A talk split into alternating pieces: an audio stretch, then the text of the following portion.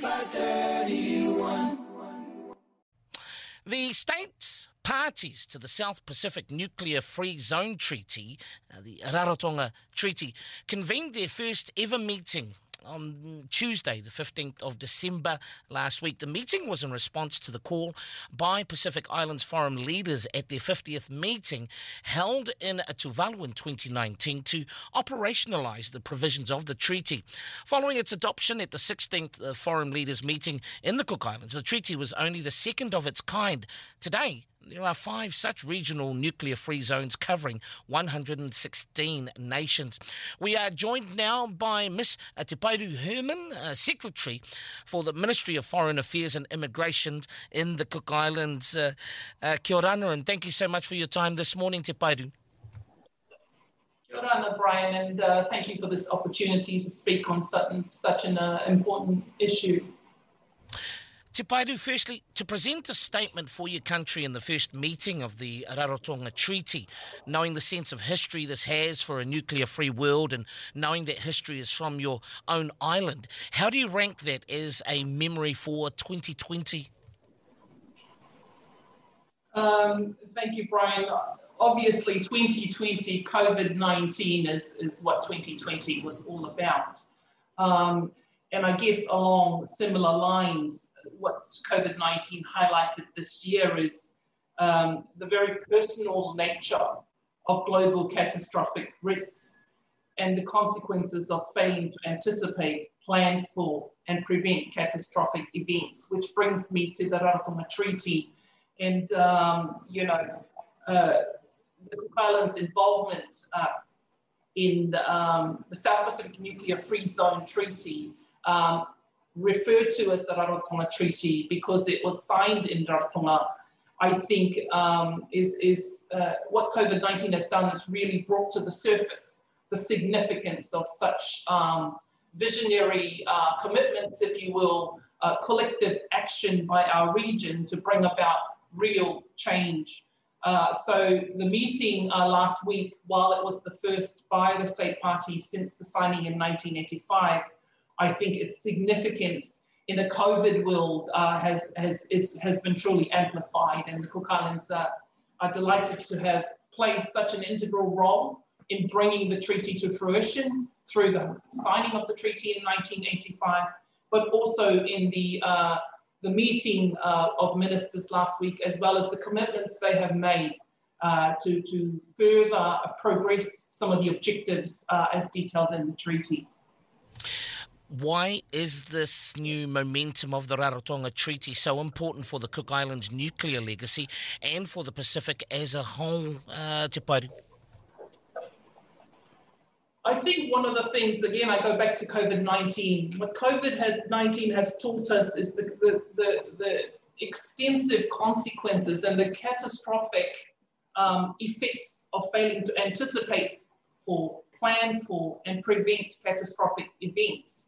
Now, as relates to um, uh, the Rarotonga Treaty and our zone, you know, there is, is much to celebrate, I think, in terms of achievement. This year, we celebrate the 35th anniversary of the adoption of the treaty by forum leaders.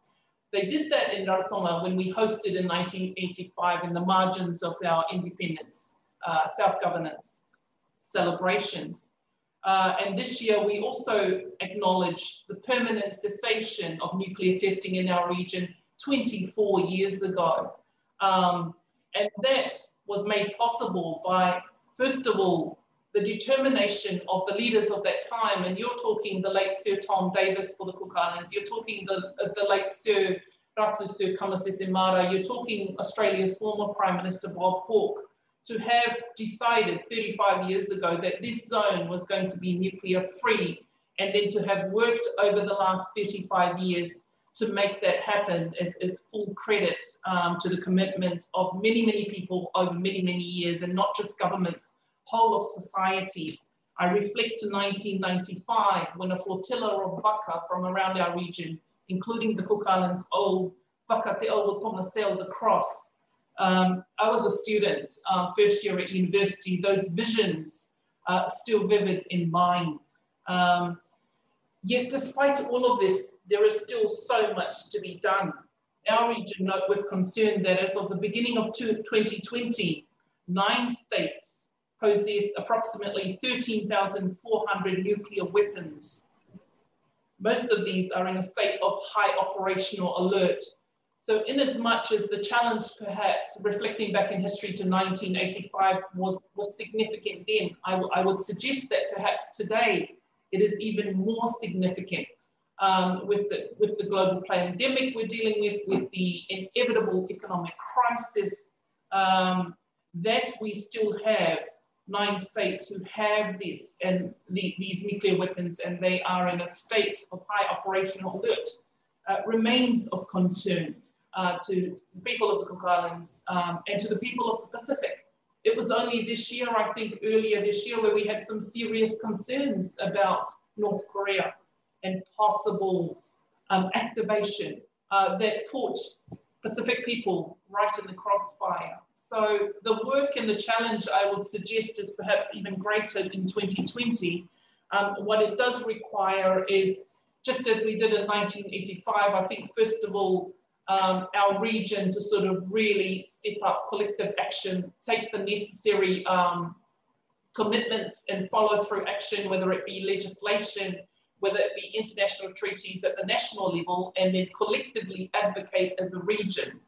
Um, because so much more needs to be done, and we must advocate to partners of our region who are amongst these nine countries that uh, we must um, eliminate. We must be a nuclear free world, just as the Pacific is a nuclear free zone. Mm.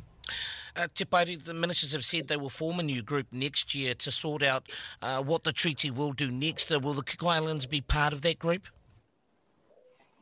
Uh, thanks very much, Brian. Certainly, uh, our commitment um, to a nuclear free world uh, has been a steadfast one, and, and um, beyond sort of the action uh, that we took back in uh, 85, 95, in um, 2018, we signed on to the um, we're the second Pacific country to join the Treaty on the Prohibition of Nuclear Weapons. Um, we see this um, decision of ministers to operationalize a working committee as uh, a vehicle that can continue to build momentum, that can focus um, officials on work programs, um, both to be delivered at national level, but also in our advocacy work um, with our international partners and also for participation in the multilateral forum. Uh, there is much more work to be done. And finally, Te Paeru, uh, with other global treaties coming into force in 2021, what's the big takeaway message of the Rarotonga Treaty for our Pacific people in 2020? I think one of the things is we should draw inspiration and empowerment from the actions in 1985 under the Rarotonga Treaty and sort of all the actions Pacific leaders um, and governments uh, have taken since then. 2021 is a very big year. The declaration by ministers from their meeting last week is a strong reflection of the concern we in the Pacific all share about regional and global nuclear issues. These concerns and that declaration position us well for 2021, which is a big year for nuclear disarmament regionally and globally, with the five yearly review conference on the treaty on the non proliferation of nuclear weapons the Treaty on the Prohibition of Nuclear Weapons comes into force, and growing con- concerns from all our Pacific leaders for action on dealing with the legacy contamination in our region from nuclear testing. And that legacy contamination is one the Cook Islands is acutely aware of. Um, you know, our geographical location, we are positioned uh, very closely to um, our cousins in French Polynesia, not too far off um, from uh, Christmas Island. So the effects of nuclear testing that took place all those years ago are still being acutely felt by our Pacific people. Uh, so it's really important that all our governments um, unify uh, and, and get behind our ministerial declaration and, and be proactive in ensuring that our Pacific issues uh, feature prominently in the 2021 um, nuclear disarmament agenda. uh, Te Paeru Herman, Secretary for the Ministry of Foreign Affairs and Immigration in the Cook Islands. Uh, Me Maata, thank you so much for your time this morning, Secretary, and uh, wishing you and your family and the rest of the team a very Merry Christmas and Happy New Year. Me Maata, kia manu. Thank you. Thanks very much, Brian. Appreciate the time and encourage our Pacific people to get informed on this topic. Information is readily available on the Pacific Islands Forum Secretariat website. They are the, the depository um, and it's well worth um, becoming a lot more informed about nuclear issues in the Pacific. Thank you very much. Thank you. Me take mata.